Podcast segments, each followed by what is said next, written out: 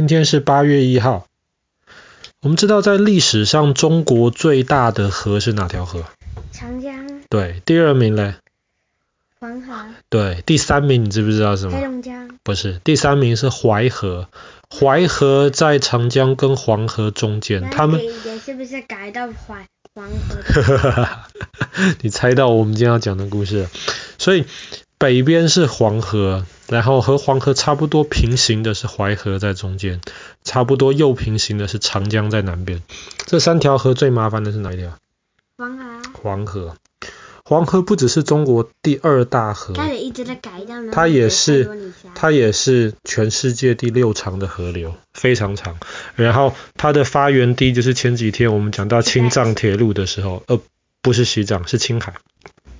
但是因为黄河从青海流出来了之后，流过黄土高原，黄土高原这个地方很多黄土，而且很松，所以那一边当黄河流过去的时候，就会把那些泥沙带到黄河的下游去，所以黄河颜色非常非常的浑浊，这就是为什么它叫黄河。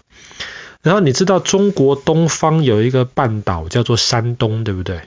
山东省，山东的北边是河北，山东的南边是江苏。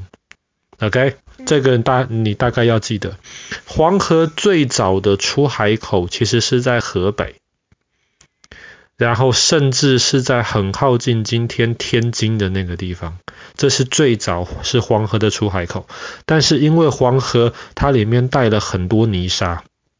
所以常常有时候那些泥沙太多了，最后就堵在那边。所以黄河常常改出海口，但是在直到一千多年之前，黄河出海口一直是在河北附近，至少是在山东的北边。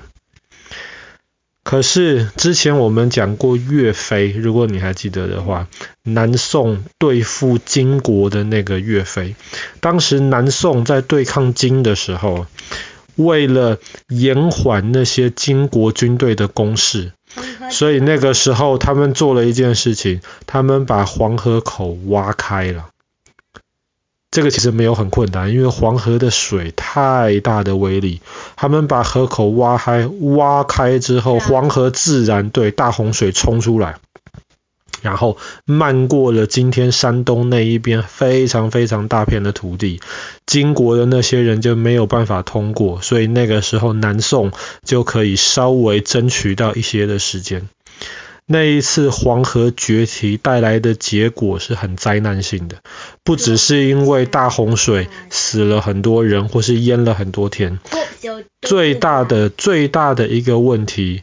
是黄河往南走而不往北走，他把淮河的出海口抢走了。淮河刚刚拖过是中国第三大河，它不是一条小河哦。可是黄河一直往南走，一直往南走，水要找地方流啊，怎么办？最后就流到了淮河里面去。黄河的泥沙多，淮河的水是干净的，淮河水很清，泥沙少。可是黄河一下带来这么多泥沙。怎么办？黄河就把原来淮河的出海口给抢走了，然后那些泥沙慢慢的在接下来几十年间，慢慢的淮河的原来的出海口就变成平地了，就被填平了。那你说淮河怎么办呢？淮河是中国第三大河，不是一条小溪呀。淮河就没有办法，就被逼着那边就开始产生了很多湖泊。因为水排不出去，其中现在中国的第四大湖叫做洪泽湖，洪泽湖在江苏的北边，就是淮河，淮河就流到了洪泽湖里面去。洪泽湖本来没有那么大，也承受不了这么多水，淮河的水被黄河逼的一下灌过来，后来洪泽湖南边的堤防也破掉了，后来淮河的水又冲破了洪泽湖，流进了长江。听起来蛮荒谬的，对不对？黄河的水逼着淮河，淮河的水又被逼进长江去。长江会进金沙江的。哦，没有，长江跟金沙江，金沙江是长江的上游，是金沙江进长江。但是因为黄河夺淮了，所以本来你想想看，住在黄河跟淮河下游的那些老百姓，可能在那边他们的家族住了几百年了，因为黄河的河道忽然这样子很大的改变。那里整个都乱套了，所以非常非常多老百姓生活很辛苦，而且接下来从南宋开始到元朝跟明朝，黄河每年基本上都泛滥，泛滥的问题就是会影响到周围非常非常多的人，所以这个时候黄河的出海口已经是从山东的北边，河北的地方变成山东的南边，江苏的地方，很夸张，第二第二大河把第三大河夺走了。但是我们今天要讲的故事是发生在一八五五年的今天，那个时候清朝的咸丰皇帝，那个时候离宋朝的时候发生的黄河夺淮已经过了六七百年的时间了，六七百年黄河常常泛滥，但是后来明朝有一个很厉害的一个工程师，他那个时候就想出了一个比较好的方法，就帮黄河争取了一百多年比较稳定的时间。在这一百多年，虽然说黄河比较稳定，可是他们还是每年政府要花非常非常多钱去维护那个黄河的堤防。李白的那首诗“黄河之水天上来”不是开玩笑的，黄河的堤防很高，为什么？因为在那边的土地上面，黄河的河底其实比周围的田地高了十公尺。十公尺是多少？三四层楼这么高啊？那你说以以前人没有看摩天大楼，他们看不就是黄河之水天上来吗？这就是为什么黄河的河道这么高，旁边的堤防就要更高，就要弄得更坚固。可是到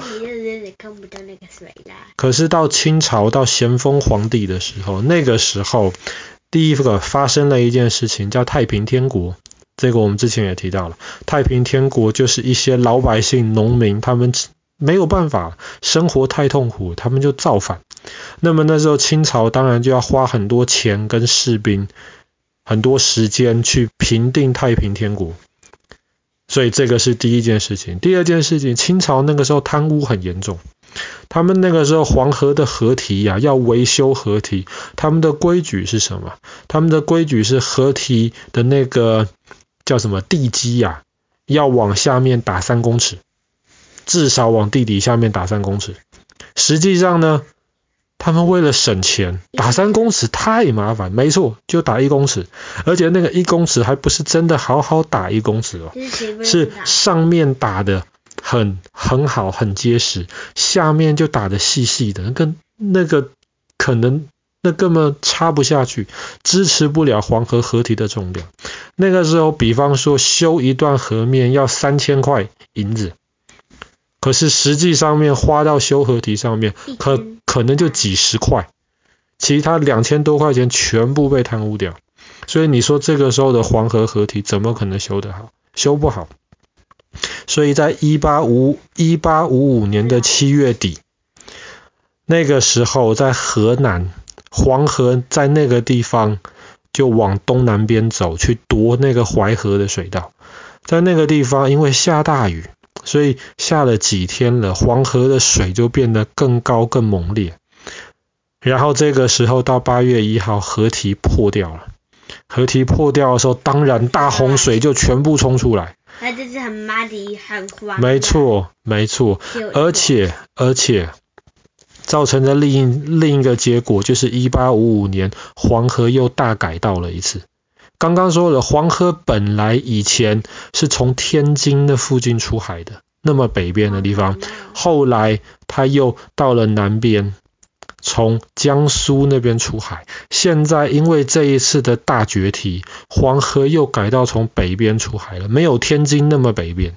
他那个时候又去抢一条山东的一条小河，黄河就把那条小河的河道抢走了，然后就从那边出海。还有没有换到？所以从一八五五年到今天目前为止，还好没有再换过。然后现在，即便现在科学非常非常的进步，可是每年还是要非常严密的监视黄河的情况。当然，如果你记得我们去年底讲过南水北引，就是中国的北方水比较少，南方水很多，所以北方常常旱灾，南方常常水，所以那个时候就开始想办法通过一些河道，很多就是洪泽湖，就是淮河流进长江的那个河道，然后再透过把黄河稍微再治理的好一点、干净一点，所以南水北引，后来中间就有很多的一大段，就是要。让能够现在的黄河能够被治理的好，才能够保证南水北引的安全性。所以因为这么重要的事情，所以现在大家就比较花更多的精神。然后当然现在中国政府也比较有钱，然后科技也进步的多，所以现在至少到目前为止，黄河就没有发生过很大的问题。其实第二次世界大战的时候还是有过一次。那个时候，对，那个时候中国跟日本不是在打嘛？日本侵略中国嘛，所以那个时候，蒋介石政府又想要把宋朝的事情再试一次，就是又要让黄河口再决堤一次。结果那一次也真的决堤了，然后也真的成功的让日本的那些坦克车或者让日让日本的士兵队卡住。但是那一次决堤，同样的也带来非常老非常多老百姓家破人亡。所以，其实想一想蛮惨的。如果黄河是像埃及的尼罗河那么好的话，那么可能中国老百姓几千年来不会受这么大的苦。但是就是因为黄河其实非常非常难搞定，所以很多其实中国人的历史多多少少都跟这个黄河的这个河域跟黄河的历史有直接的关系。不过你想想看，第二大河把第三条、把第三大河整条抢走，然后第三大跟第二大的河把第一大 在有些时间都。对，但是因为长江更大，所以长江的河道没有被抢走。今天淮河严格来说其实没有没有出海口。第三大河淮河的水大部分还是通过洪泽湖，后来流进长江里面。当然，现在在江苏开了一条淮河的引水道，就是把一些多的淮河水引到海里面去。但是你如果从地图上看的话，那条引水道细细窄窄的，实在是不太像中国第三大河的出海口。好了，今天的故事就先讲到这边了。黄河夺淮。